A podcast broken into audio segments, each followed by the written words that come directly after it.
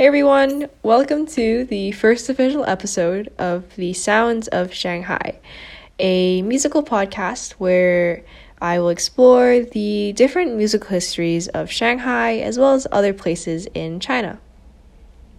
I'm Carly, and today we'll be focusing on Chinese opera, specifically Beijing or Peking opera. Now, I know this podcast is called The Sounds of Shanghai, but I thought I would start with a style of Chinese music, uh, Beijing or Peking opera, that's pretty well known. And since I grew up in Beijing and I'm of Chinese heritage, I'm interested in learning a bit more and just sharing more about the music that I've heard growing up in Beijing, and hopefully, you guys will find it interesting as well. So I'll start with a bit of a background on generally what Chinese opera is. Now, Chinese opera is a type of arts, a type of theater arts that incorporates many different elements such as dance, music, as well as, of course, acting to create a unique kind of Chinese performance. And um, specifically, Beijing opera. Throughout this podcast, um, Beijing and Peking opera refer to the same thing, but I'll most likely be using Beijing opera simply because it's easier for me to say. Um, Beijing opera uh, actually originated or emerged during the Qing dynasty, and during the 20th century, uh, Beijing opera rose in popularity in China, and there were many virtuoso actors such as Mei Lanfang, who I will be talking about later on, who toured and performed both nationally within China as well as internationally, which I think is really cool because there was this spread of Chinese culture that was shown and performed in front of other countries and other people. Now, Peking opera specifically combines several elements of performance, including chang, which means singing, nian, dialogue, the way the actors said their lines, da, which refers to martial arts, and zuo, which is, of course, acting. And this blend of music, dance, acting, and even acrobatics is what created a distinct style of performance and storytelling that you can find in Beijing opera.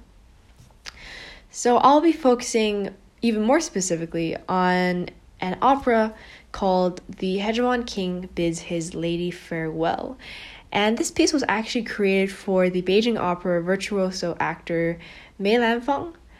Um, I'll be going a little bit about what the plot entails and some special elements of it that you can find in other Beijing operas as well. So, the Hegemon King bids his lady farewell retells a single scene, one scene in a story called The Thousand Pieces of Gold. And it's a 50 act opera which retells the tragedy of the King of Chu.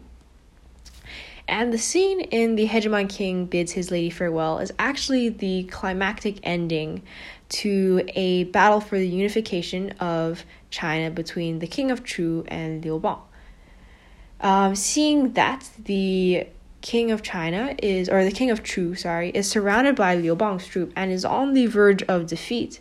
Concubine Yu uh, commits suicide using the king of Chu's sword. And in fact, Mei Lanfang, who is a male actor, was the signature actor for this concubine uh, character for the Hegemon King bids his lady farewell. And in Peking opera or Beijing opera, it was actually very common for male actors to play in female roles. I guess this kind of um, draws a parallel to, I believe, Shakespeare's plays, uh, where you had a lot of male actors that also played in um, female roles. So in this case, you have the virtuoso actor Mei Lanfang playing the role of concubine Yu. So that's a little bit about the story that's going on in the Hegemon King bids his lady farewell. Um, as you can uh, hopefully see now, the title makes a little bit more sense. It's basically the King of Chu bidding farewell, saying goodbye to his wife, or his concubine, sorry, not his wife. Um, and during this performance, you have a lot of different musical structures and forms that are a little bit similar to um, Western forms, and you also have a bit of, of course, Chinese elements thrown in as well. So I'll start with um, talking about an aria that is present. An aria is just a type of song that is sung. It's typically a solo, and an aria in The Hegemon King Bids His Lady Farewell is actually a performance that includes percussion and strings, and of course the solo voice.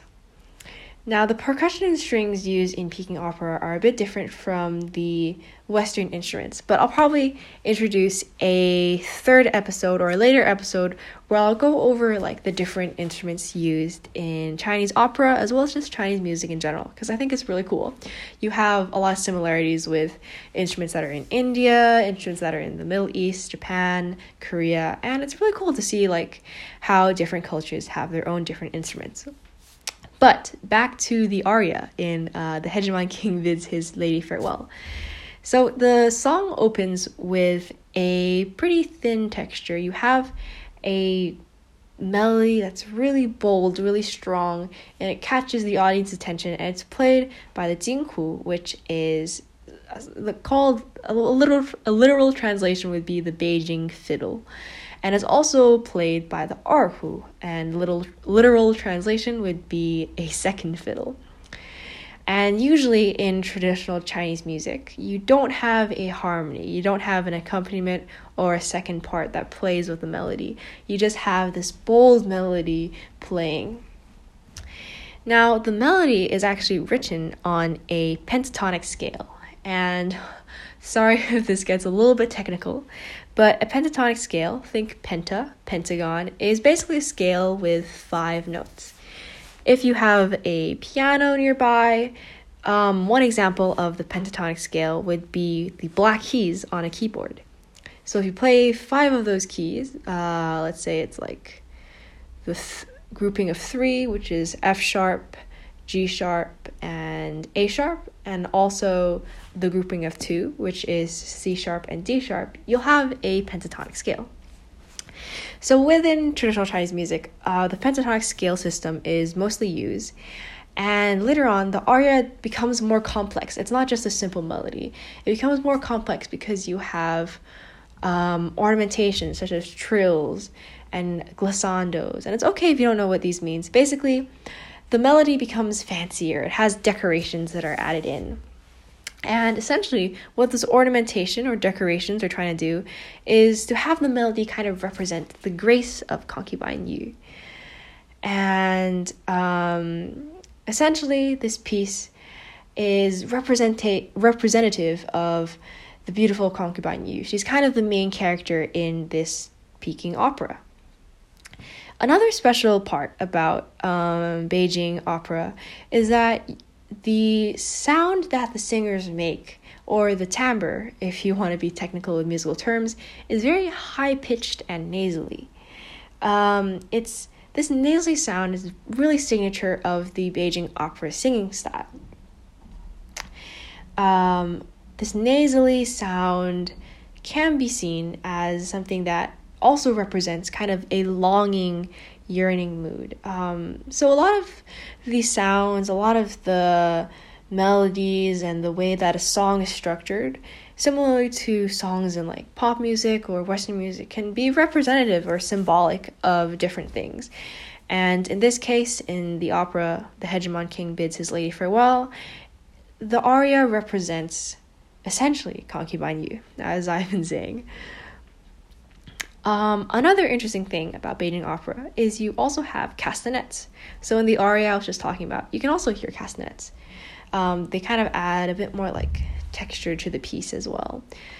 Um, later on, you also have another element of Beijing opera that I've mentioned. You have concubine Yu doing this intricate dance. It's called the sword dance scene, and it's pretty climactic. It's the peak of the opera, and it's the final dance performed by Concubine Yu in the story.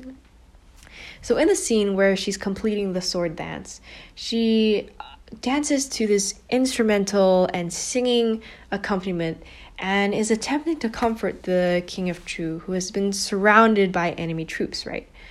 So, throughout the performance, her dancing is sort of highlighting the music, but it's also something that the audience focuses on. You have flashing swords, you have twirls, and it's something complex like that incorporates dancing, the martial arts, and it's also following the flow of the melody. So again, you see this kind of interconnected nature of Beijing opera where it incorporates the acting, the dancing, the martial arts, and also like the music. And as the music becomes more complicated, you also see that the concubine Yu's sword dance becomes more and more intricate as well. So, again, sort of the interlocking nature of all the elements of Beijing opera. Um, within the song and the dance, you have other elements of music, such as changes in the tempo or the speed of the music, and as well as sort of the flashing and glinting of swords that you can see during the performance. This shows that concubine Yu is defiant, she's resolved, and it also creates a solemn mood, a resolute mood to the scene. So that's a bit more in depth analysis of the hegemon king bids his lady farewell. And actually, this opera specifically was pretty mon- mon- momentous. Sorry. Um, firstly, in terms of the story, the plot, you kind of have a shift in the focus. You go from, the audience goes from focusing on the king of Chu, who's like this old man figure, to the single woman concubine Yu. It's sort of this modern turn in storytelling, shifting away from this old man figure to the feminine figure or main character. The centerpiece of the opera, of course, is Concubine Yu. You have her intricate sword dance, you have arias that are representative of her character, and this focus on a single woman was a really fresh and novel idea in 20th century Beijing opera performances. And this results in the rise of other female characters in Chinese theater. And secondly, another um, important reason why performances of the Hegemon King his lady farewell were pivotal to Beijing opera was because the introduction of dance, um, specifically the focus on the sword dance, contributed to kind of the reconceptualization of artistic elements of uh, Beijing opera. Dance was viewed as an element that was more centric to opera performances. Previously, previously there was more of a focus on the acting, the dialogue, the movements, but movements of the actors, but not necessarily the dancing. So that's why kind of this character of Mei Lanfang, sorry, this character of Concubine Yu, played by Mei Lanfang, was so important to kind of the trajectory and changes of Beijing opera. So that concludes a bit of my analysis, my thoughts on um, Beijing opera, specifically on the opera The Hegemon King Bids His Lady Farewell.